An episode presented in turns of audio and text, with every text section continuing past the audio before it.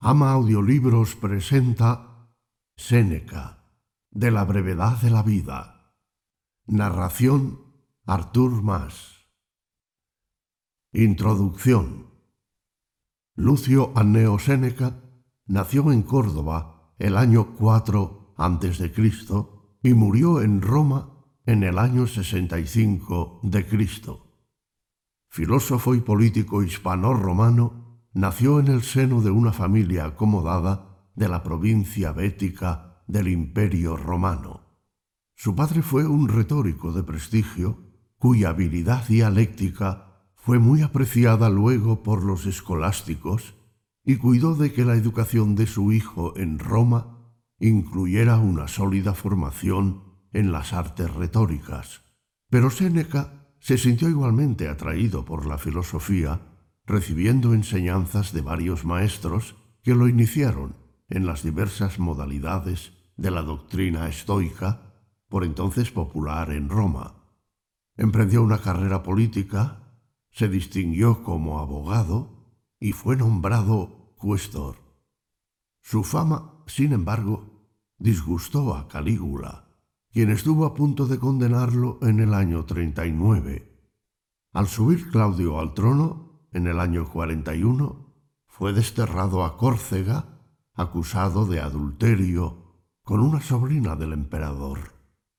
Ocho años más tarde fue llamado de nuevo a Roma como preceptor del joven Nerón, y cuando éste sucedió a Claudio en el año 54, se convirtió en uno de sus principales consejeros, cargo que conservó hasta que en el año 62, viéndose incapaz de controlar los actos extremos del emperador, se retiró de la vida pública. En el año 65 fue acusado de participar en la conspiración de Pisón con la perspectiva, según algunas fuentes, de suceder en el trono al propio Nerón.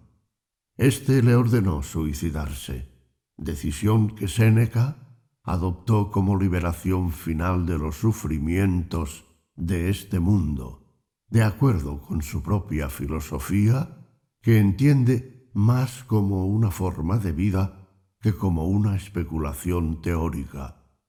Fue un moralista que persiguió la sabiduría y la virtud siguiendo a la naturaleza y la razón. Prólogo. Con la frase el espacio que vivimos no es vida sino tiempo, Séneca nos introduce de lleno en la filosofía de la vida, en el hecho de vivir, en la brevedad de ese espacio de tiempo que se nos concede. Pero en ese espacio, que es exiguo, debemos, nos dice el filósofo latino, aprender a vivir y a morir, cosa que no es fácil, afirma también. Al parecer, sigue diciendo el maestro, algunos grandes hombres que han existido, a pesar de renunciar, abandonar y desprenderse de todo aquello que les servía de rémora, como las riquezas, empleos y placeres, para aprender a vivir, muchos de ellos dejaron este mundo confesando que no lo consiguieron. Según Séneca, la brevedad de la vida es sólo para aquellos que la malgastan con actividades múltiples y distintas del estudio de la filosofía. Estos desconocen el valor del tiempo, el pasado no lo controlan, el presente se les va de las manos y tienen pánico al futuro, es decir, sólo los filósofos son los que han entendido y han aprendido a valorar el tiempo en sus tres momentos y han aprendido a vivir y a morir por lo tanto, sólo el sabio es el único capaz de disfrutar íntegramente de la vida. De la brevedad de la vida es un ensayo en el que el autor utiliza la prosa epistolar, supuestamente dirigida a su cuñado Paulino, para dar a conocer en veinte breves apartados sus pensamientos filosóficos sobre la vida. Séneca plantea y desarrolla una paradoja pues frente a la idea generalizada de que la vida es breve, él considera que es larga si se sabe vivir de acuerdo con la razón en el camino de la sabiduría y la virtud, lo que exige no dejarse arrastrar por las pasiones y las obligaciones no rectas. Probablemente esta obra estuvo influenciada por la experiencia de sus años de destierro. Capítulo primero. Hay que saber administrar la vida. La mayor parte de los mortales, Paulino, se queja de la malicia de la naturaleza porque somos engendrados para un tiempo escaso, porque estos espacios de tiempo que nos da discurren tan velozmente, tan rápidamente, que, salvo muy pocos, a los demás la vida les deja plantados en los propios preparativos de su vida. Y por esta desgracia, en su opinión común, no sólo gime la gente y el vulgo ignorante, este sentimiento ha provocado las quejas también de insignes varones. De ahí viene la proclama del mejor de los médicos. La vida es corta, largo el conocimiento. De ahí viene el pleito muy poco apropiado en un hombre sabio de Aristóteles cuando presenta una reclamación contra la naturaleza. Ha otorgado a los animales tanta vida que la alargan cinco o diez generaciones. Para el hombre, engendrado por tan numerosas y notables cosas, mucho más próximo se halla el término. No tenemos escaso tiempo, sino que perdemos mucho. Nuestra vida es suficientemente larga y se nos ha dado en abundancia para la realización de las más altas empresas, si se invierte bien toda entera. Pero en cuanto se disipa a través del lujo y la apatía, en cuanto no se dedica a nada bueno, cuando por fin nos reclama nuestro último trance, nos percatamos de que ya ha transcurrido la vida que no comprendimos que corría. Así es, no recibimos una vida corta, sino que nos la hacemos, y no somos indigentes de ella, sino dilapidadores. Tal como los caudales vastos y dignos de un rey, en cuanto van a parar a un mal dueño, al instante se desvanecen, y en cambio, por más que sean modestos, si se ponen en manos de un buen administrador, crecen con su uso. Así, nuestra vida resulta muy extensa para quien se la organiza bien. Capítulo segundo. ¿Por qué nos quejamos de la naturaleza y no de nosotros? ¿Por qué nos quejamos de la naturaleza? Ella se ha portado bondadosamente. La vida, con que sepa servirte de ella, resulta larga. Pero a uno lo domina la avaricia insaciable a otro su oficiosa aplicación en inútiles empeños. Uno se empapa de vino, otro se embota de indolencia. A uno lo agota su ambición, siempre pendiente de las decisiones de los demás. A otro, su arrebatado deseo de comerciar, le lleva alrededor de todas las tierras, de todos los mares, con la esperanza de una ganancia. A algunos los atormenta su pasión por la guerra sin dejar nunca de estar atentos a los peligros ajenos o angustiados por los suyos. Los hay a quienes desgasta en una voluntaria esclavitud su veneración a sus superiores, en absoluto agradecida. A muchos les han mantenido ocupados sus pretensiones a la fortuna de otros o su preocupación por la propia. A los más, que no van detrás de nada concreto, los ha lanzado a renovados proyectos su volubilidad errática, inconstante, disgustada consigo misma. A algunos no les gusta nada a dónde pudiera enderezar su rumbo, sino que su destino los sorprende languideciendo y bostezando, de manera que no dudo que sea cierto lo que en el más grande de los poetas está dicho a modo de oráculo. Escasa es la porción de la vida que vivimos. De hecho, todo el trecho restante no es vida, sino tiempo. Los acosan y cercan por todas partes los vicios y no los dejan alzarse ni levantar los ojos para contemplar la verdad, sino que los retienen hundidos y fijos en su pasión. Nunca les es posible volver en sí. Si tal vez les toca por casualidad algún sosiego, como un mar profundo, en el que también después del vendaval hay agitación, se remecen y nunca tienen reposo de sus pasiones. ¿Piensas que hablo de esos cuyas desgracias están de manifiesto? Mira a aquellos a cuya prosperidad se arrima la gente. Están ahogados por sus bienes. ¿Para cuánto resultan abrumadoras sus riquezas? ¿A cuántos ha chupado la sangre su elocuencia y la obligación diaria de ostentar su talento. ¿Cuántos andan demacrados por sus continuos placeres?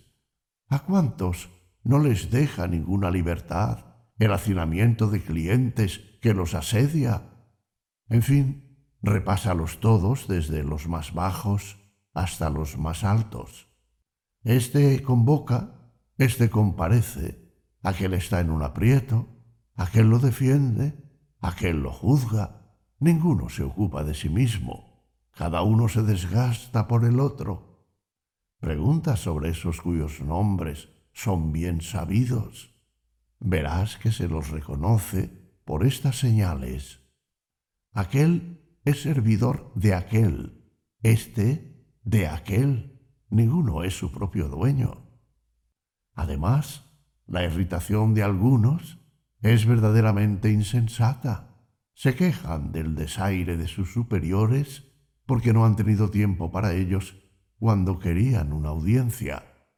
Se atreve a quejarse de la altanería de otro, uno que nunca tiene tiempo para sí mismo. Él, sin embargo, con un aire ciertamente impertinente, te ha mirado a veces a ti, seas quien seas. Él ha inclinado sus oídos a tus palabras. Él te ha acogido a su lado. Tú nunca te has dignado mirarte ni escucharte.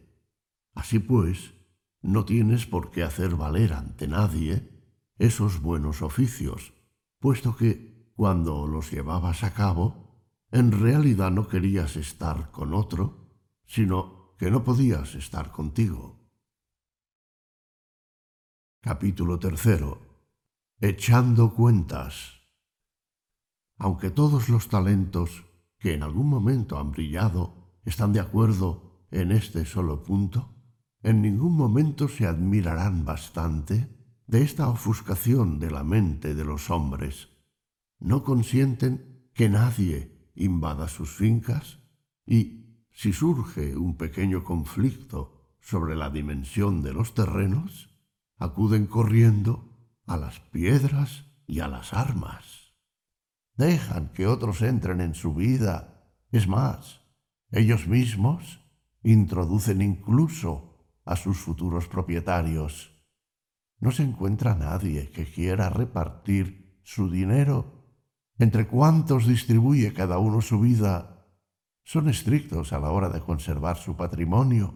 En cuanto hay ocasión de malgastar el tiempo, pródigos por demás, con lo único en lo que la avaricia resulta honorable. Así pues, es bueno coger aparte a alguno de la multitud de los más viejos. Vemos que has llegado al extremo de una vida humana. Cien o más años te agobian.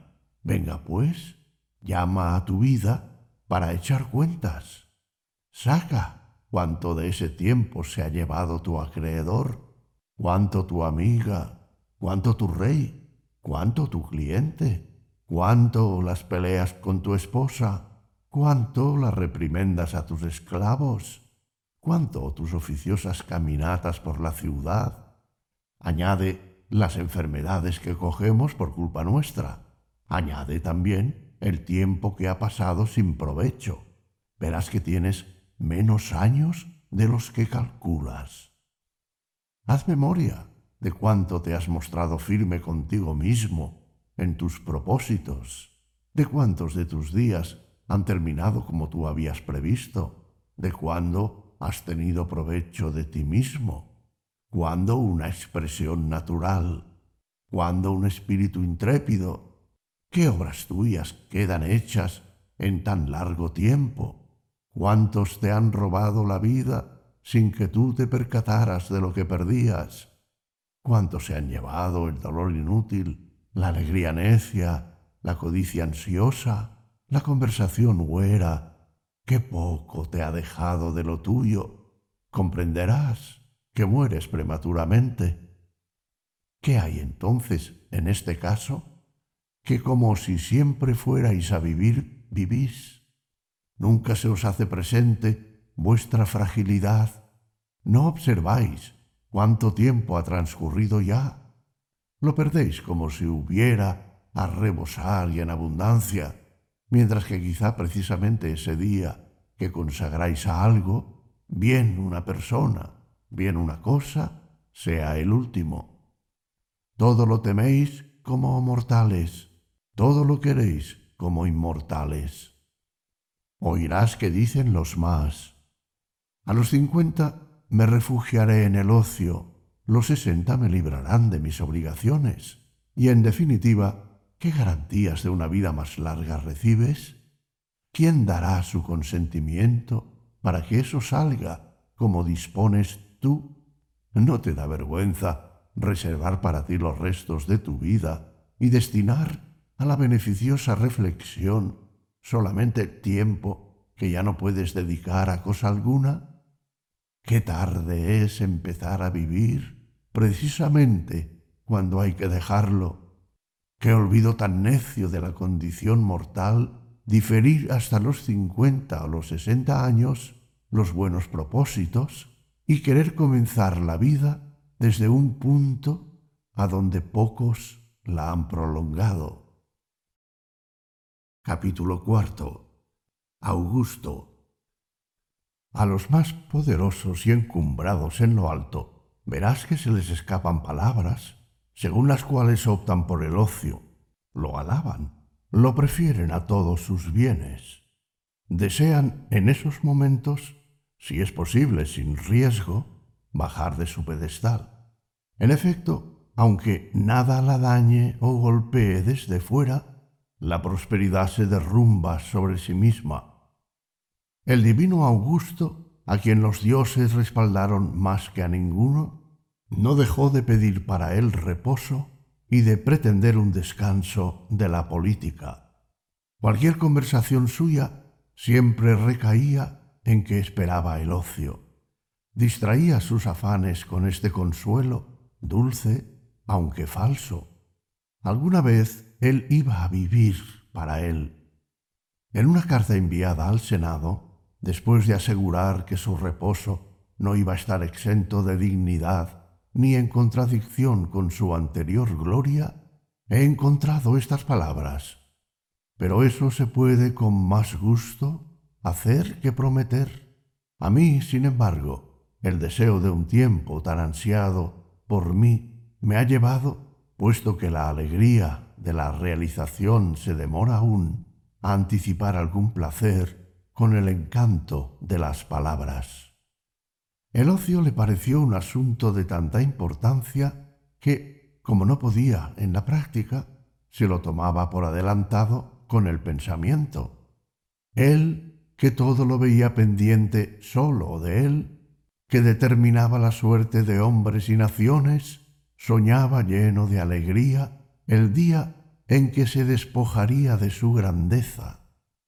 Había comprobado cuánto sudor le costaban aquellos bienes que resplandecían por todas las tierras, cuántas preocupaciones veladas ocultaban, obligado a entablar combate contra sus conciudadanos primero, después contra sus colegas, finalmente contra sus parientes, derramó sangre por tierra y por mar, llevado por la guerra a través de Macedonia, Sicilia, Egipto, Siria, y Asia, y prácticamente todas las costas, dirigió sus ejércitos, hastiados de matanzas de romanos, a las guerras exteriores, mientras pacifica los Alpes y reduce a los enemigos que habían irrumpido en medio de la paz y del imperio, mientras traslada las fronteras más allá del Rin y del Éufrates y el Danubio, en la propia ciudad se afilaban contra él los puñales de Murena, de Cepión, de Lépido, de Ignacio y de otros. Aún no había escapado a sus acechanzas y su hija y tantos jóvenes nobles atados por el adulterio como por un juramento aterrorizaban su edad ya quebrantada. Y Julo y de nuevo una mujer que se hacía temible al lado de un Antonio estas llagas las había extirpado junto con los miembros mismos. Renacían otras, como un cuerpo sobrecargado de sangre, a cada momento reventaba por alguna parte. Así pues, ansiaba el ocio, con la esperanza y el pensamiento de él se aliviaban sus afanes. Este era el anhelo de quien podía hacer que todos vieran realizados sus anhelos. Capítulo V.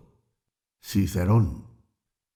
Marco Cicerón, zarandeado entre los Catilinas y los Clodios, los Pompeyos y los Crasos de una parte, enemigos manifiestos, de otra parte, amigos dudosos, mientras sufre el oleaje a la par que la República y la sujeta cuando ya se iba a pique, viéndose al final arrastrado, ni sosegado en la prosperidad, ni paciente con la adversidad. Cuántas veces maldice de aquel consulado suyo, alabado no sin motivo, pero sí sin moderación. Qué lastimeras palabras profiere en una carta a Ático cuando ya había sido derrotado Pompeyo, el padre, y su hijo aún rehacía en Hispania su quebrantado ejército. Me preguntas, dice, ¿qué hago aquí? Me estoy en mi finca de Túsculo, a medias libre. Añade después otras expresiones en las que deplora el tiempo pasado y se queja del presente y desconfía del futuro. A medias libre se llamó Cicerón, pero por Hércules Nunca un sabio se rebaja hasta tan humillante calificativo. Nunca será a medias libre, sino de una libertad siempre completa y sólida, suelto y dueño de sus actos y superior a los demás. ¿Qué, pues, puede estar por encima del que está por encima de la suerte? Capítulo sexto Livio Druso. Livio Druso, hombre impetuoso y violento, después de que había promovido nuevas leyes y el desastre de los gracos, apoyado por un enorme gentío de Italia entera, al no ver claramente salida para una situación que ni le era posible dominar, ni ya era libre de abandonar, una vez puesta en marcha, maldiciendo de su vida inquieta desde el comienzo, se dice que dijo que sólo a él no le habían correspondido nunca, ni siquiera de niño, unas vacaciones, pues se atrevió, aún bajo tutela y vestido con la pretexta, a recomendar reos a los jueces y a interponer su influencia en el foro con tanta eficacia, de hecho, que consta que algunos juicios fueron escamoteados por él. ¿A dónde no iba a lanzarse una ambición tan prematura? Podías advertir que un atrevimiento tan precoz vendría a parar en un enorme desastre tanto particular como público. Así pues, tarde se quejaba de que no le hubieran correspondido vacaciones, levantisco como fue desde niño y oneroso para el foro. Se discute si él mismo atentó contra su propia vida, pues se desplomó de repente al recibir una herida en la ingle, pudiendo alguien dudar de que su muerte fuera voluntaria, nadie de que fuera oportuna. Está de más recordar a los muchos que, aun cuando a los demás les parecían los más dichosos, dieron un auténtico testimonio contra sí mismos, abominando de toda la actividad de sus años, pero con estas quejas ni cambiaron a los demás ni a sí mismos. En efecto, una vez que han estallado en palabras, los sentimientos recaen en sus costumbres.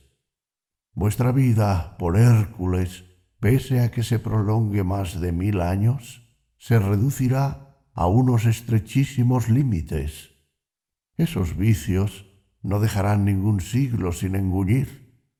Mas este espacio, que por más que la naturaleza lo cruza corriendo, la razón ensancha, es inevitable que se os escape rápidamente, pues no lo cogéis, ni lo retenéis, ni ponéis freno a la cosa más fugaz de todas, sino que dejáis que se esfume como una cosa superflua y subsanable. Capítulo séptimo. El arte de vivir. Ahora bien, en primer lugar, cuento a los que no tienen tiempo para nada más que para el vino y la lascivia, pues nadie está más avergonzadamente ocupado. Los demás, aunque se dejan cautivar por una imagen vana de la gloria, se extravían, sin embargo, con cierta dignidad aunque me enumeres a los avaros, a los iracundos y a quienes ponen en práctica odios o guerras injustos, todos esos obran mal con más sombría. La deshonra de quienes se dan al vientre y a la lasciva es infame. Registra todos sus momentos. Fíjate en cuánto tiempo pierden haciendo cálculos, cuánto tiempo urdiendo engaños, cuánto tiempo sintiendo miedo, cuánto tiempo cortejando, cuánto tiempo siendo cortejados, qué cantidad les roban los pleitos suyos y ajenos, qué cantidad los convites, que son ya una auténtica obligación. Verás cómo no los dejan respirar, ya sean sus males, ya sean sus bienes. En fin, todo el mundo está de acuerdo en que un hombre obsesionado no puede ejercer ningún oficio, ni la elocuencia ni las profesiones liberales, ya que su espíritu distraído no deja recalar nada en su fondo, sino que todo lo vomita como si se lo hubieran embutido a la fuerza. Nada es menos propio de un hombre obsesionado que el vivir. De ninguna otra cosa es más difícil el aprendizaje. Los cultivadores de otras ciencias se hallan por todas partes y en gran número, pero en algunas de ellas, personas muy jóvenes, parecen haberse instruido tan bien que podrían instruir sobre ellas. A vivir hay que aprender durante toda la vida y cosa que quizá te extrañe más, durante toda la vida hay que aprender a morir. Tantos grandísimos hombres, abandonando toda impedimenta, una vez que habían renunciado a las riquezas, a los cargos, a los placeres, hasta sus últimos instantes, sólo hicieron esto, ir sabiendo vivir. Los más de ellos, sin embargo, se marcharon de la vida tras reconocer que aún no sabían. ¿Cuánto menos sabrán esos? Créeme, es propio del hombre eminente y que está por encima de los extravíos humanos no dejar que le quiten nada de su tiempo y su vida resulta larguísima precisamente porque todo cuanto se ha prolongado ha quedado enteramente libre para él. Ningún momento ha quedado inactivo y ocioso, ninguno ha estado cedido a otra persona, pues tampoco ha hallado nada digno de intercambiar por su tiempo como que es de él celosísimo administrador. Así pues, para él fue suficiente. En cambio, es inevitable que les falte a aquellos de cuya vida la gente se ha llevado mucha parte. Y no tienes por qué pensar que ellos no apierten a veces su pérdida. Por descontado que oirás a los más de esos a quienes una gran prosperidad abruma, exclamar ante tropeles de clientes o demandas judiciales u otras honestas tribulaciones de cuando en cuando, ah, me resulta imposible vivir. ¿Cómo no te va a resultar imposible? Todos los que te reclaman para ellos te sustraen a ti mismo. Aquel acusado, ¿cuántos días se te llevó? ¿Cuántos aquel candidato? ¿Cuántos aquella anciana cansada de enterrar herederos? ¿Cuántos aquel enfermo imaginario a fin de azuzar la codicia de los que acechan su herencia? ¿Cuánto aquel amigo más poderoso que os retiene no por amistad, sino por ostentación? Comprueba, te digo, y recuenta los días de tu vida. Verás que en tu haber restan bien pocos y de rechazo. El que los ha conseguido, que los anhelaba, desea dejarlos y continuamente dice, ¿cuándo pasará este año? Aquel organiza unos juegos cuyo encargo tuvo en mucho que le tocara a él. ¿Cuándo, dice, me libraré de esto?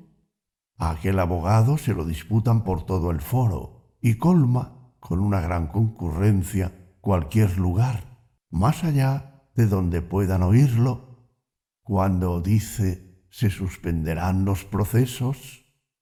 Todo el mundo acelera su vida y se esfuerza por su ansia del futuro, por su hastío del presente.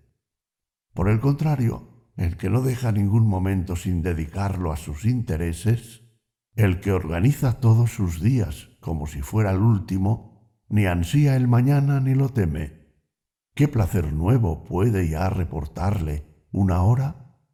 Todo le es conocido, todo experimentado hasta la saciedad. De lo demás, que la suerte disponga como quiera. Su vida está ya a salvo. ¿Se le puede añadir algo? ¿Quitarle nada? ¿Añadírselo tal como a un hombre ya ahito y lleno algo de comida que tampoco desea y lo toma? Con que no tienes por qué pensar, a la vista de canas y arrugas, que uno ha vivido mucho tiempo, no ha vivido ese mucho tiempo, sino que ha existido mucho tiempo. ¿Qué, pues, si pensaras que ha navegado mucho aquel a quien una furiosa tempestad, cogiéndolo fuera del puerto, ha arrastrado de acá para allá y ha llevado en círculo por las mismas zonas, gracias a las alternancias de los vientos desencadenados desde todas direcciones, ese no ha navegado mucho, sino que ha sido zarandeado mucho. Capítulo octavo. El desprecio del tiempo, el bien más preciado. Suelo extrañarme cuando veo a algunos pidiendo tiempo y muy bien dispuestos a quienes se lo solicitan. Los unos y los otros contemplan aquello por lo que se ha perdido el tiempo. Ni unos ni otros, de hecho, el tiempo en sí, como si no pidieran nada, como si no dieran nada. Juegan con la más valiosa de todas las cosas. Es que los engaña porque es cosa inmaterial, porque no salta a la vista, y por eso lo tasan muy barato. Es más, su valor es prácticamente nulo. Los hombres reciben sus anualidades y congiarios con agradecimiento y por ellos alquilan su trabajo o su esfuerzo o su celo. Nadie valora el tiempo. Lo emplean sin restricciones, como si fuera gratuito. Pero a esos mismos los verás, si está muy próximo el peligro de muerte, abrazándose a las rodillas de los médicos, si temen una pena de muerte, dispuestos a desembolsar todos sus bienes para vivir. Tan grande es en ellos la contradicción de sus sentimientos. Y si se pudiera, del mismo modo que los años pasados de cada cual, ponerles a la vista el número de los futuros, ¿cómo temblarían los que vieran que les quedaban pocos? ¿Cómo los economizarían? Pues bien, es fácil administrar lo que es fijo, por más que sea escaso. Se debe conservar con más esmero lo que no sabes cuándo faltará. Sin embargo, no tienes por qué pensar que ellos ignoran hasta qué punto es una cosa cara. Suelen decir a los que aprecian en extremo que ellos están dispuestos a darles una parte de sus años. La dan y no saben qué hacen. En cambio, la dan de tal modo que se la quitan a sí mismos sin beneficio de los otros. Pero precisamente esto, que se la quitan, no lo advierten. Por eso les resulta tolerable la pérdida de algo cuya merma es invisible. Nadie te restituirá tus años, nadie te devolverá de nuevo a ti mismo. La vida irá por donde empezó y no invertirá ni detendrá su marcha. En absoluto hará alboroto, en absoluto nos advertirá de su velocidad, se deslizará, queda. No por mandato de un rey ni por favoritismo a un pueblo se prolongará, tal como desde el primer día se puso en marcha, correrá, jamás se desviará, jamás se entretendrá. ¿Qué va a pasar? ¿Que tú estás distraído? La vida se apresura. Entre tanto, se presentará la muerte para la que, quieras o no quieras, hay que tener tiempo. Capítulo noveno no saber vivir el presente. ¿Se puede mencionar nada más insensato que la decisión de esos hombres que alardean de su prudencia? Están afanosamente atareados para poder vivir mejor. A expensas de la vida construyen su vida, organizan sus planes para un lejano futuro. Ahora bien, la mayor pérdida de vida es la dilación elimina el día actual, escamotea el presente mientras promete lo porvenir. El obstáculo mayor para vivir es la espera, que depende del día de mañana. Desperdicia el de hoy. Dispones de lo que está puesto en manos de la suerte. Desechas lo que está en las tuyas. ¿A dónde miras? ¿A dónde te alargas? Todo lo que ha de venir está en entredicho vive al día. Así clama el mayor de los bates y como inspirado por una boca divina, canta un canto saludable. Todos los días mejores de vida a los míseros hombres huyen primero. ¿Por qué vacilas? Dice, ¿por qué te paras? Si no lo agarras, te huye, y aun cuando lo agarres, te huirá. Así pues, contra la fugacidad del tiempo, hay que competir con la celeridad en emplearlo, y hay que absorberlo como de un torrente rápido y que no va a correr siempre.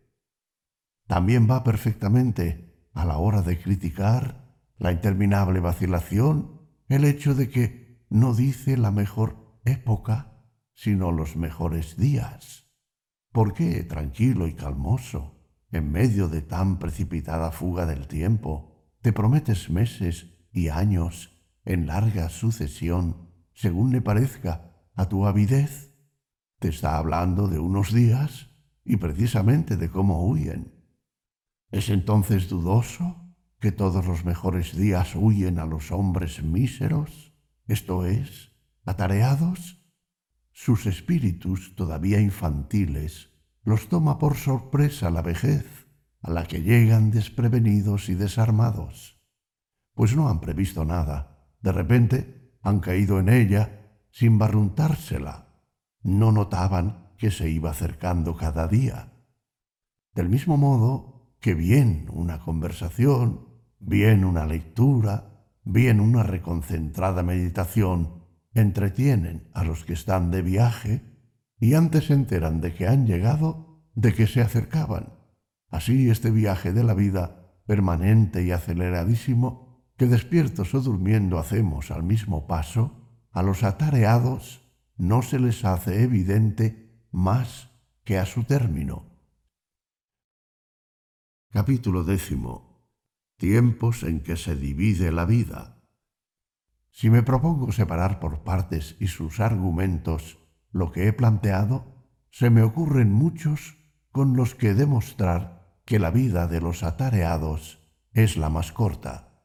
Solía decir Fabiano, no uno de esos filósofos profesionales, sino de los verdaderos y a la antigua, que contra los sentimientos hay que luchar con arrojo, no con sutilezas, y hay que ahuyentar sus líneas, no con golpes insignificantes, sino con una carga. Que los vicios, pues, deben ser triturados, no pellizcados. Sin embargo, para censurarles a aquellos su extravío, hay que enseñarles no sólo entristecerse por ellos. En tres etapas se divide la vida, la que ha sido, la que es, la que va a ser. De ellas, la que estamos pasando es breve, la que vamos a pasar incierta, la que hemos pasado segura. Esta es, pues, en la que la suerte ha perdido sus derechos, la que no se puede sujetar de nuevo al capricho de nadie. Esta la pierden los atareados, pues no tienen tiempo de mirar el pasado y si tienen, les es desagradable el recuerdo de cosas de las que se arrepienten. Así pues, mal de su grado, hacen retroceder su espíritu hasta el tiempo perdido de mala manera y no se atreven a recordar aquel cuyos defectos, incluso los que se infiltraban gracias al atractivo del placer momentáneo, al revisarlos se hacen patentes. Nadie, sino quien todo lo ha hecho bajo su propio criterio, que nunca se equivoca, se remonta de buena gana al pasado. El que ha deseado ambiciosamente muchas cosas, el que las ha menospreciado orgullosamente, el que ha triunfado despóticamente, el que ha engañado pérfidamente, el que ha arramblado avariciosamente, el que ha derrochado pródigamente, es natural que tema sus recuerdos. Pues bien, esta es la porción de nuestro tiempo, inviolable y sagrada, que ha superado todos los infortunios humanos, que se ha sustraído al imperio de la suerte, a la que ni la escasez ni el medio ni las molestias de las enfermedades alteran. Esta no puede verse turbada ni arrebatada. Su posesión es perpetua y libre de temores. Tan solo uno a uno se hacen presentes los días, y aún atrechos. Por el contrario, todos los del tiempo pasado, cuando se lo ordenes, acudirán, consentirán ser examinados y retenidos a tu voluntad, cosa que los atareados no tienen tiempo de hacer.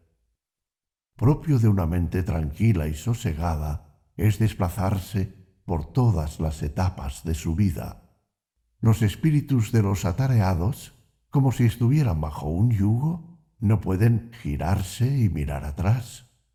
Cae, por tanto, tu vida en un pozo sin fondo, y así como por más que eches cuanto quieras, no sirve de nada si no hay debajo algo que lo sostenga y conserve. Igualmente no importa nada cuánto tiempo se concede si no tiene dónde sustentarse. Se filtra a través de los espíritus resquebrajados y agujereados. El presente es un tiempo cortísimo hasta el punto de que realmente a algunos les parece inexistente, pues siempre está en marcha, fluye y se precipita. Deja de existir antes de llegar y no admite más demora que el universo y los astros, cuyo movimiento, siempre incesante, nunca se mantiene en el mismo sitio. Solo a los atareados, por tanto, concierne el tiempo presente que es tan fugaz que no se puede coger, y también ese a ellos, al estar ocupados en muchos quehaceres, se les sustrae. Capítulo decimoprimero. Al encuentro de la muerte. ¿Quieres saber, en fin, hasta qué punto no viven mucho? Mira hasta qué punto desean vivir mucho. Ya ancianos decrépitos mendigan con sus ofrendas la prórroga de unos pocos años. Fingen a su vez tener menos edad, se halagan con este embuste y se mienten tan a gusto como si al mismo tiempo engañaran a los hados. Mas cuando ya algún achaque les recuerda su condición mortal, de qué modo mueren aterrorizados, no como si salieran de la vida, sino como si fueran sacados. A gritos proclaman que han sido unos estúpidos ellos, pues no han vivido, y que en caso de librarse de esa indisposición, van a vivir en el ocio. Entonces piensan cómo se han procurado inútilmente cosas de las que no disfrutan, como todo su trabajo ha sido en vano. Por el contrario, a aquellos cuya vida se desarrolla lejos de toda ocupación, ¿cómo no va a resultarles extensa? De ella nada se les merma, nada se disemina por aquí y por allá, nada de ahí se entrega la suerte, nada se pierde por negligencia, nada se menoscaba por prodigalidad, nada es superfluo.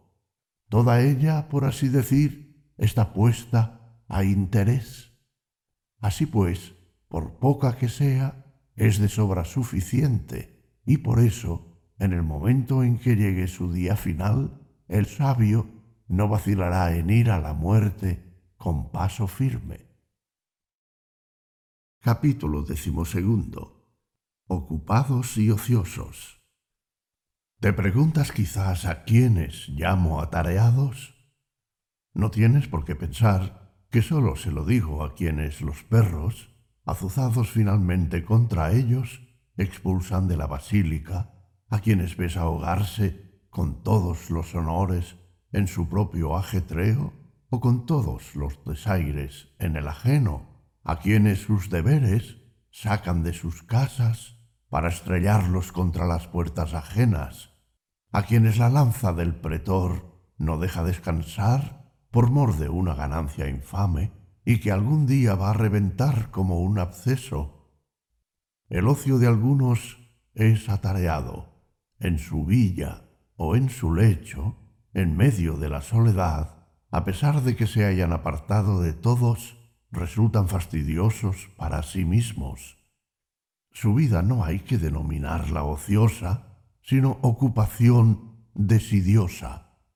¿Llamas tú ocioso a quien clasifica con ansiosa precisión sus vasos de Corinto, valiosos por la manía de unos cuantos, y consume la mayor parte de sus días en unos metales herrumbrosos?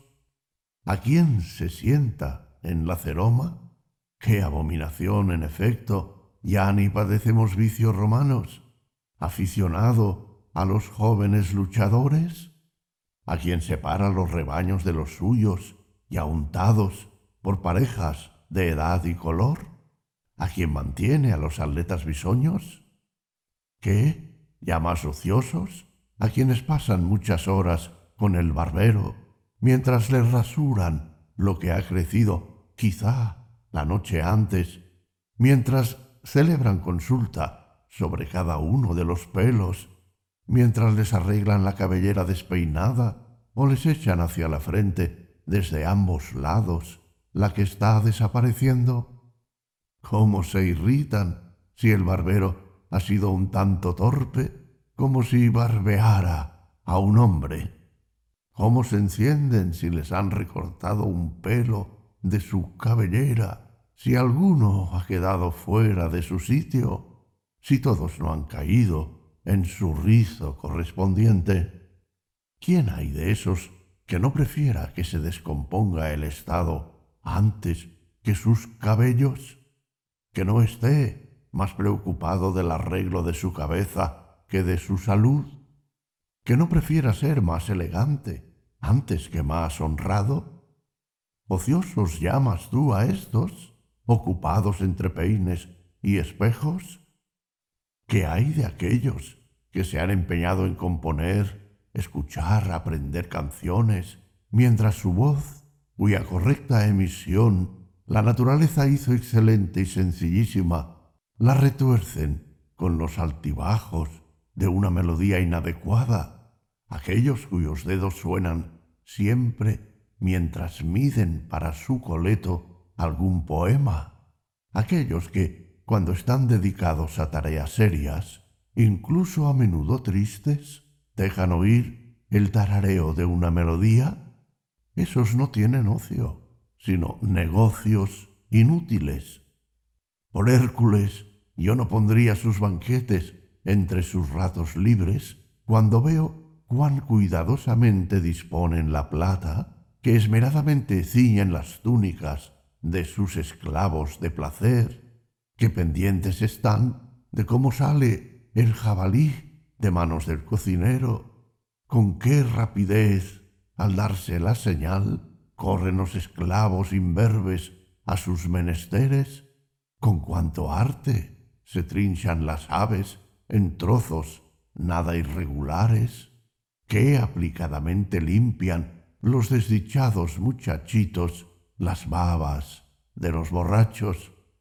Con esto se ganan fama de elegancia y magnificencia, y hasta tal punto en todos los avatares de su vida los persiguen sus males que ni beben ni comen, si no es por interés.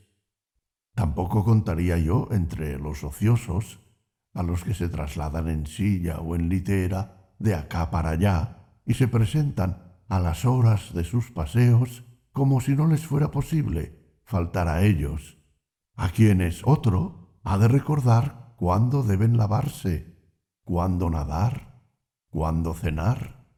Hasta tal punto se deshacen en la excesiva lasitud de su espíritu refinado que no pueden saber por sí mismos si tienen hambre.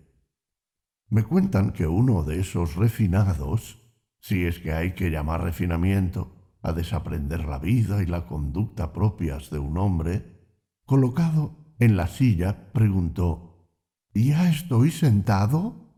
Piensa tú que éste, que ignora si está sentado, sabe si vive, si ve, si está ocioso, no sabría decir claramente qué me da más lástima, que lo ignorara o que fingiera ignorarlo. Sufren, de hecho, el olvido de muchas cosas, pero también simulan el de muchas. Ciertos vicios los complacen como si fueran pruebas de su felicidad. Parece de hombre demasiado plebeyo y menospreciable saber qué haces Ahora ve y mantén que los mismos se inventan muchas cosas para criticar nuestro desenfreno. Por Hércules pasan por alto más cosas de las que se inventan, y la enorme abundancia de vicios increíbles en esta época, sólo para esto imaginativa, ha llegado al extremo de que ya podemos denunciar la negligencia de los mismos que haya alguien que con los refinamientos se haya echado a perder hasta el punto de fiar en otro si está sentado. Luego éste no es un ocioso. Podrías darle otro nombre. Es un enfermo. Más aún, es un muerto. Es un ocioso aquel que de su ocio tiene también la sensación. Mas este vivo a medias, a quien hace falta un testigo para distinguir las posiciones de su propio cuerpo, ¿cómo puede éste ser dueño de ningún tiempo? Capítulo decimotercero. Critica la erudición mal encaminada. Es prolijo repasar uno por uno aquellos cuya vida han consumido los bandidos o la pelota o el cuidado de cocer su cuerpo al sol no son ociosos aquellos cuyos placeres tienen mucho de negocio. En efecto, nadie dudará de que no hacen algo laboriosamente los que se entretienen en el estudio de erudiciones inservibles, de los que ya hay entre los romanos una tremenda tropa.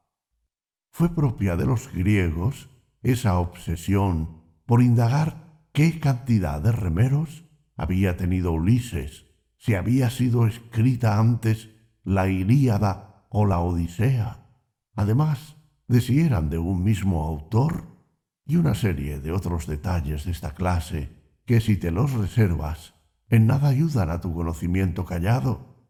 Si los publicas, no pareces más sabio, sino más pesado. He aquí que también a los romanos nos ha invadido la vana afición por aprender cosas innecesarias. Hace pocos días oí a uno que contaba qué había sido lo primero en hacer cada uno de los generales romanos. Duilio fue el primero que venció en un combate naval. Curio Dentado fue el primero que llevó elefantes en un triunfo. Y aún esas anécdotas, pese a que no apuntan a la auténtica gloria, versan, cuando menos, sobre ejemplos de actuaciones cívicas. No va a ser útil una tal ciencia, pero es capaz de entretenernos con la atrayente banalidad de los pormenores. Dejemos también en manos de los curiosos la cuestión de quién fue el primero que convenció a los romanos de que subieran a un barco. Ese fue Claudio, por eso mismo apodado Caudex, porque un ensamblaje de muchas tablas entre los antiguos se llamaba Caudex, de donde se denominan códices las tablas públicas. Y aún hoy en día, conforme a una antigua tradición, los barcos que transportan provisiones por el Tíber se llaman codicariae. Que vengan también en buena hora al caso el hecho de que Valerio Corvino fue el primero que conquistó Mesina y el primero de la familia de los Valerios que fue apodado Mesana, al adoptar el nombre de la ciudad conquistada, y como la gente fue cambiando paulatinamente las letras, le dijeron Mesala. ¿No vas a permitir también a alguien atender al hecho de que Lucio Sila fue el primero que ofreció en el circo leones sueltos, cuando hasta entonces se ofrecían atados una vez que el rey Boco había enviado unos arqueros para abatirlos? Dejémosle en buena hora también esto. ¿No tiene algún interés positivo también que Pompeyo fuera el primero que presentó en el circo la pelea de dieciocho elefantes, enfrentándoles como en batalla unos hombres inocentes? El personaje principal de la ciudad, y entre los personajes antiguos, según cuenta la fama, de una bondad extraordinaria, consideró un glorioso género de espectáculo aniquilar a unos hombres con métodos nuevos. ¿Combaten a muerte? Es insuficiente. ¿Se hieren? Es insuficiente. Que se dejen triturar por la enorme mole de unos animales. Era preferible que hechos así cayeran en el olvido para que nadie poderoso los aprendiera luego y tuviera envidia de una actuación bien poco humana. ¡Ay, cuánta niebla arroja sobre nuestras mentes una gran prosperidad! Él creyó entonces estar por encima de la naturaleza, cuando arrojaba tantos montones de hombres infelices a unas bestias nacidas bajo otro cielo cuando provocaba una guerra entre unos animales tan desiguales, cuando derramaba abundante sangre a la vista del pueblo romano, él, que pronto iba a hacerle derramar más. Pero ese mismo, engañado luego por la deslealtad alejandrina, se ofreció para ser traspasado por el último de los sirvientes, con lo que al fin comprendió la absurda arrogancia de su apodo.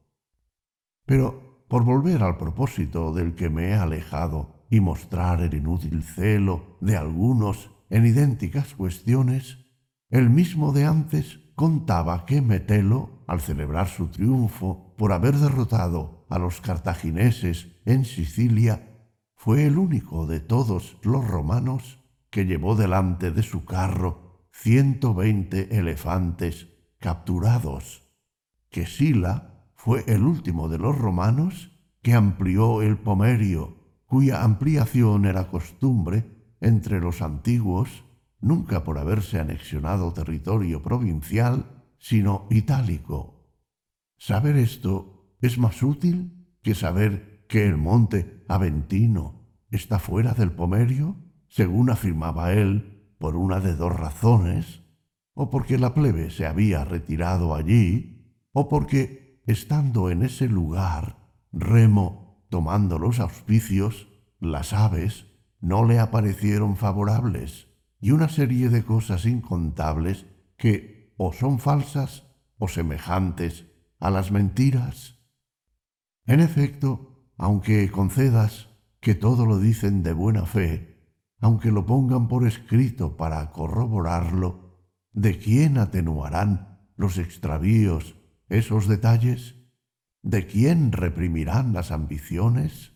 ¿A quién harán más esforzado? ¿A quién más justo? ¿A quién más generoso? Nuestro Fabiano decía que a veces dudaba de si era preferible no dejarse llevar por ningún afán de conocimientos antes que dejarse enredar en estos.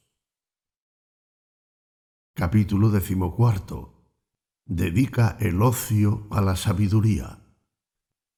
Son hombres ociosos sólo quienes están libres para la sabiduría. Sólo ellos están vivos, pues no conservan tan solo su vida. Cualquier tiempo lo añaden al suyo. Todos los años que se han desarrollado antes que ellos están adquiridos para ellos. Si no somos de lo más desagradecido, reconoceremos que los esclarecidos fundadores de venerables doctrinas nacieron para nosotros, organizaron su vida para nosotros. Gracias al trabajo de otros, nos vemos conducidos a los hechos más hermosos, sacados de las tinieblas a la luz. Ninguna época nos está vedada, en todas somos admitidos, y si por nuestra grandeza de espíritu nos complace rebasar las estrecheces de las insuficiencias humanas, tenemos mucho tiempo por donde extendernos.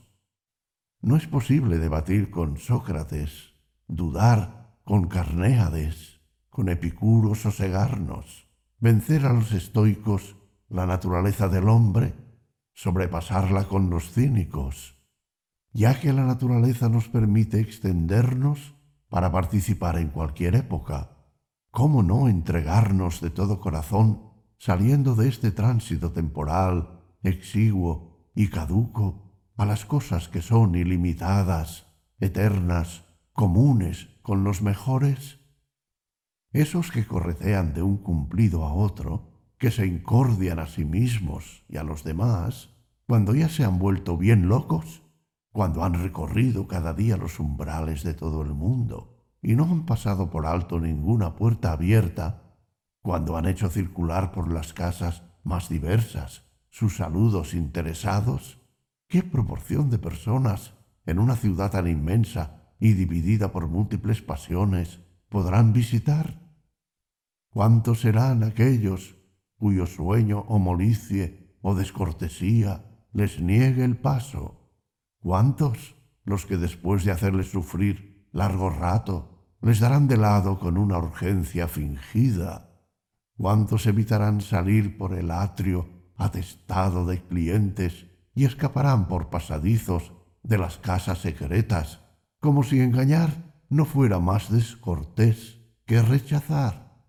¿Cuántos medio dormidos y abotargados por la borrachera de la noche pasada, mientras aquellos infelices interrumpen su propio sueño para velar el ajeno repetirán con un bostezo descarado el nombre que les han susurrado mil veces, entreabriendo apenas los labios. Piensa que se ocupan en unas auténticas obligaciones quienes cada día quieren ser más íntimos de Zenón, de Pitágoras y de Demócrito, y los demás maestros de los buenos conocimientos, de Aristóteles y Teofrasto. Ninguno de estos dejará de estar libre, ninguno a quien él acuda dejará de despedirlo más feliz, más satisfecho de sí mismo. Ninguno consentirá que nadie se vaya de su lado con las manos vacías. De noche, durante el día, pueden ser visitados por todos los mortales.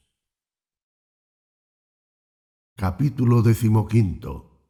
Los sabios alargan y enriquecen tu vida. Ninguno de estos te inducirá a morir. Todos te enseñarán. Ninguno de estos agotará tus años. Te agregará los suyos. Entre estos, con ninguno la conversación te será peligrosa, con ninguno la amistad funesta, con ninguno la relación onerosa. Lograrás de ellos todo lo que quieras. Por ellos no será que no tomes todo lo más que puedas coger. Qué dicha, qué hermosa vejez aguarda al que se ha incluido en la clientela de estos. Tendrá con quienes deliberar sobre las cuestiones más futiles y las más fundamentales, a quienes consultar cada día sobre sí mismo, por quién es oír la verdad sin ofensa, ser elogiado sin adulación, a cuya semejanza hacerse.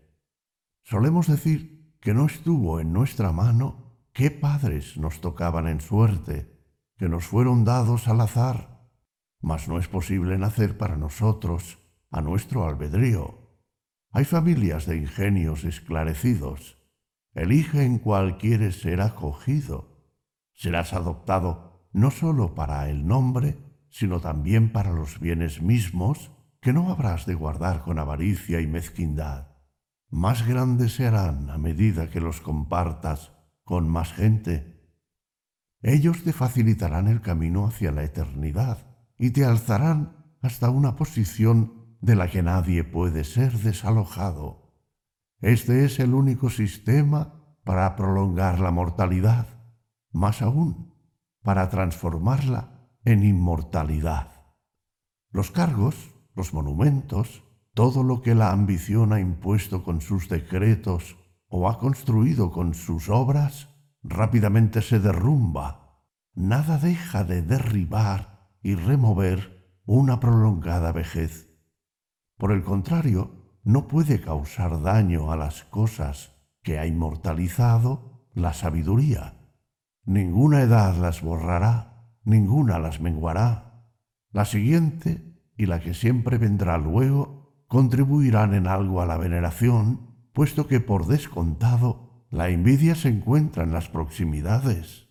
Con más sinceridad admiramos lo situado en la lejanía la vida del sabio entonces es muy extensa, no lo ciña en los mismos límites que a los demás. Sólo él se libera de las leyes del género humano. Todos los siglos están a su servicio como al de un dios. Ha transcurrido un tiempo, lo capta con el recuerdo. Está encima, lo emplea. Va a llegar, lo anticipa. Le alarga la vida la reunión de todos los tiempos en uno solo. Capítulo decimosexto. Los que no saben administrar su ocio. Breve y angustiada por demás es la vida de los que se olvidan de las cosas pasadas, descuidan las presentes y sienten temor por las futuras.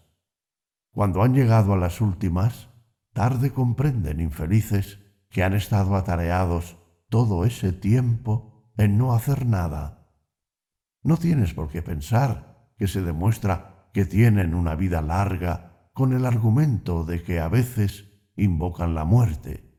Los inquieta su insensatez con sentimientos indecisos que incurren incluso en aquello que les da miedo.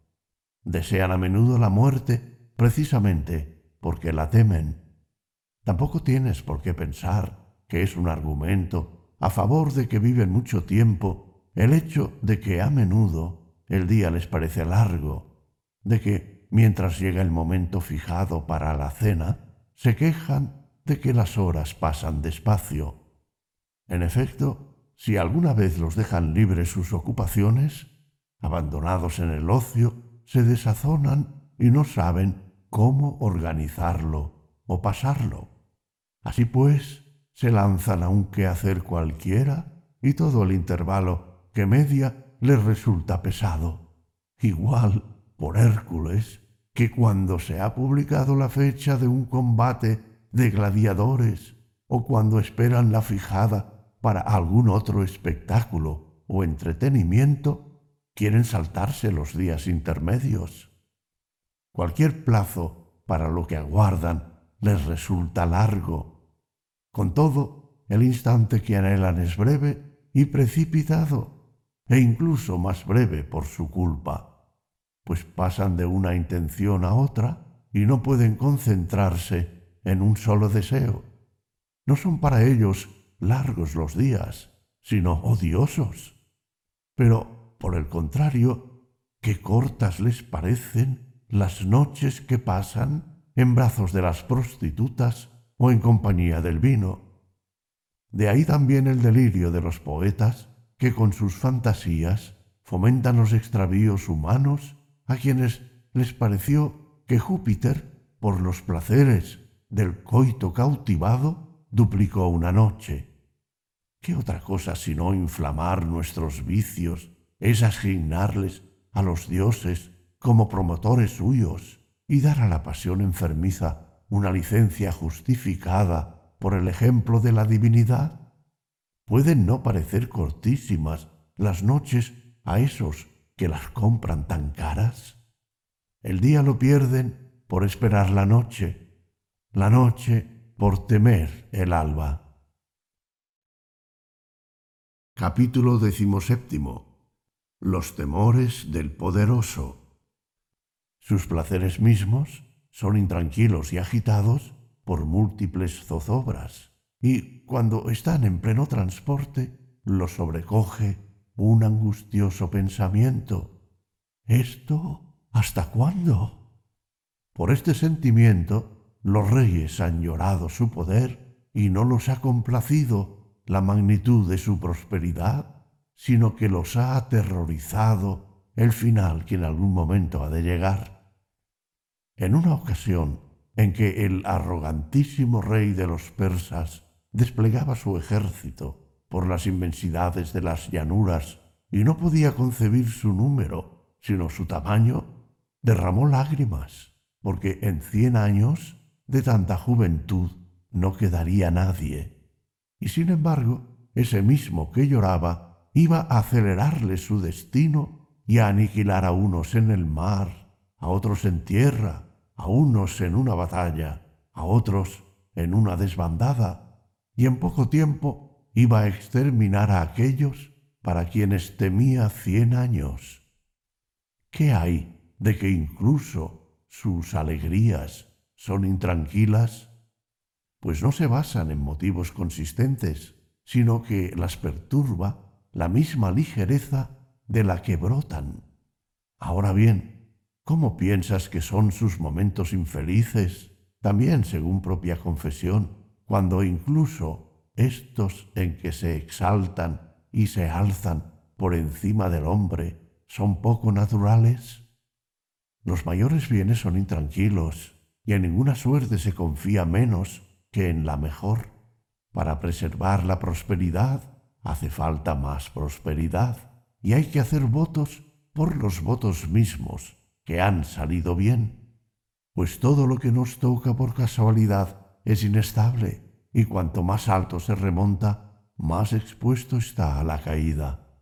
Y el caso es que a nadie complacen las cosas que van a caer. Luego es lógico que sea infelicísima, no sólo cortísima, la vida de los que se procuran con gran trabajo cosas que poseen con otro aún mayor. Laboriosamente logran lo que quieren, angustiosamente tienen, lo que han logrado. Entre tanto, no se hace ninguna cuenta del tiempo que nunca más ha de volver. Nuevas ocupaciones sustituyen a las antiguas. La esperanza despierta más esperanzas, más ambiciones, la ambición. No se busca el fin de las desgracias, sino que se modifica el motivo. Nuestros cargos nos han hecho sufrir, más tiempo nos quitan los ajenos. Hemos dejado de afanarnos como candidatos, empezamos a hacerlo como electores. Hemos desechado los disgustos de ser acusadores, nos encontramos con los de ser jueces. Ha dejado de ser juez, es instructor. Ha envejecido en la administración asalariada de bienes ajenos. Se ve retenido por sus caudales propios. La sandalia ha dejado ir a Mario, ejerce el consulado. Quincio tiene prisa por pasar su dictadura, lo reclamarán de su arado. Marchará contra los cartagineses, inmaduro aún para tamaña empresa, Escipión, vencedor de Aníbal, vencedor de Antíoco, honra de su consulado, fiador del de su hermano, si no hay por su parte oposición, se verá situado junto a Júpiter. Las revueltas civiles acudirán a este Salvador, y tras unos honores iguales a los divinos que aborreció de joven, ya anciano, lo complacerá el anhelo de un altivo destierro. Nunca faltarán motivos de inquietud felices o malaventurados. La vida irá pasando entre quehaceres. El ocio nunca se practicará, siempre se deseará. Capítulo decimoctavo. Incomodidades y riesgos de un cargo. Así pues, aléjate del montón, querido Paulino, y retírate por fin después de que te has visto zarandeado, no en proporción a tu edad, a un puerto más tranquilo.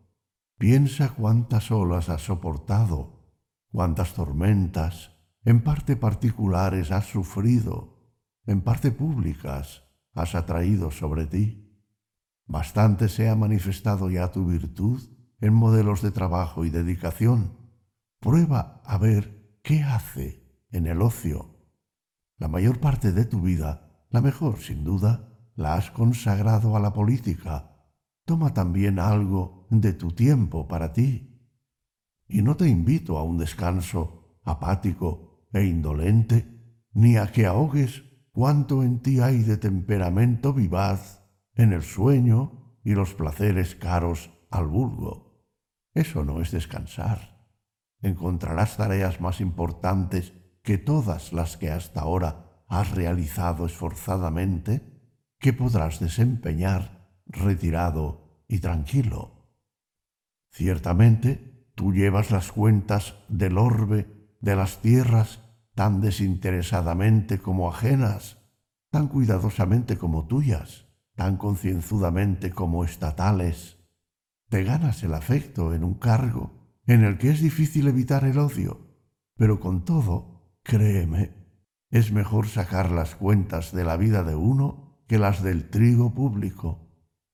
Esos bríos de tu espíritu, perfectamente capaces de las mayores empresas, desvíalos de una función honrosa, por supuesto, pero poco adecuada para una vida feliz, y piensa que tú, desde tus primeros años, con todo tu estudio de los saberes liberales, no perseguías que te encomendaran confiadamente tantos miles de medidas de trigo. Algo más grande y más elevado hacías esperar de ti. No faltarán hombres de una escrupulosa integridad y además de una minuciosa dedicación. Para llevar peso son mucho más adecuadas las lentas acémilas que los nobles corceles, cuya majestuosa ligereza ¿Quién la ha oprimido alguna vez con un pesado fardo? Piensa además cuántas preocupaciones te supone ponerte bajo una carga tan abrumadora. Tienes que vértelas con el estómago de los hombres. Ni se pliega a la razón, ni se apacigua con la equidad, ni se ablanda con ningún ruego el pueblo cuando tiene hambre. hace bien poco, en los días en que murió Gaio César, disgustadísimo, si es que a quienes están bajo tierra les queda algún sentimiento al ver que le sobrevivía el pueblo romano y sobraban víveres para siete u ocho días, cuando menos, mientras él tendía puentes de barcos y jugaba con las fuerzas del imperio, se presentó la que también para quienes están sitiados es la última de las calamidades, la escasez de alimentos. Por poco no desembocó en muerte y hambre, y lo que sigue al hambre, la destrucción de todas las cosas, esa emulación de un rey demente y extranjero y vanidoso para su desdicha. ¿Qué actitud adoptaron entonces aquellos a quienes estaba encomendada la administración del trigo público, a punto de exponerse a las pedradas, al hierro, al fuego, a Gallo?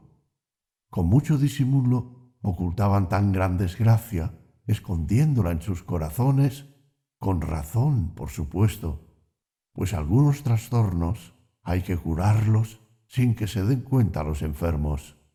Para mucha gente la causa de su muerte ha sido enterarse de su enfermedad.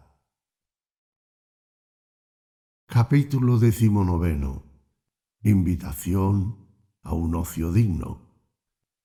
Refúgiate en estos asuntos más sosegados, más seguros, más importantes.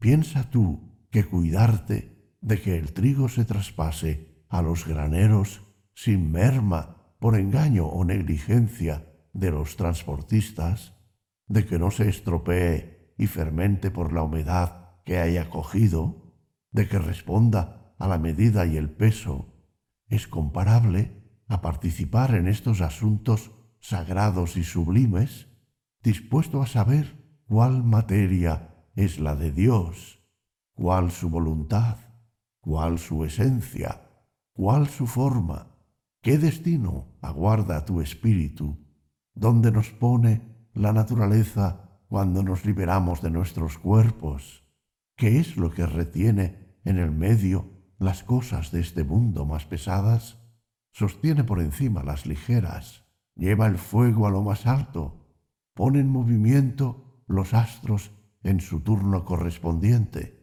En fin, lo demás, lleno de maravillas infinitas.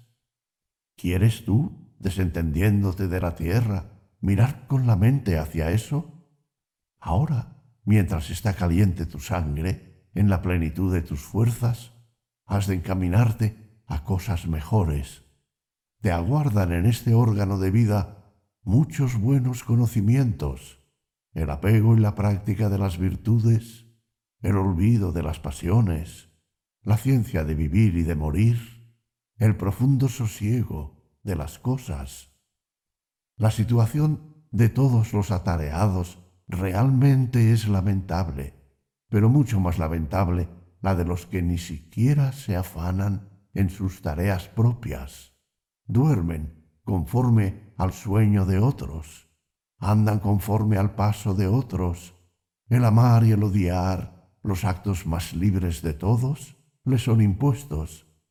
Estos, si quieren saber hasta qué punto es corta su vida, que piensen en qué proporción es suya. Capítulo vigésimo. Jubilarse a tiempo.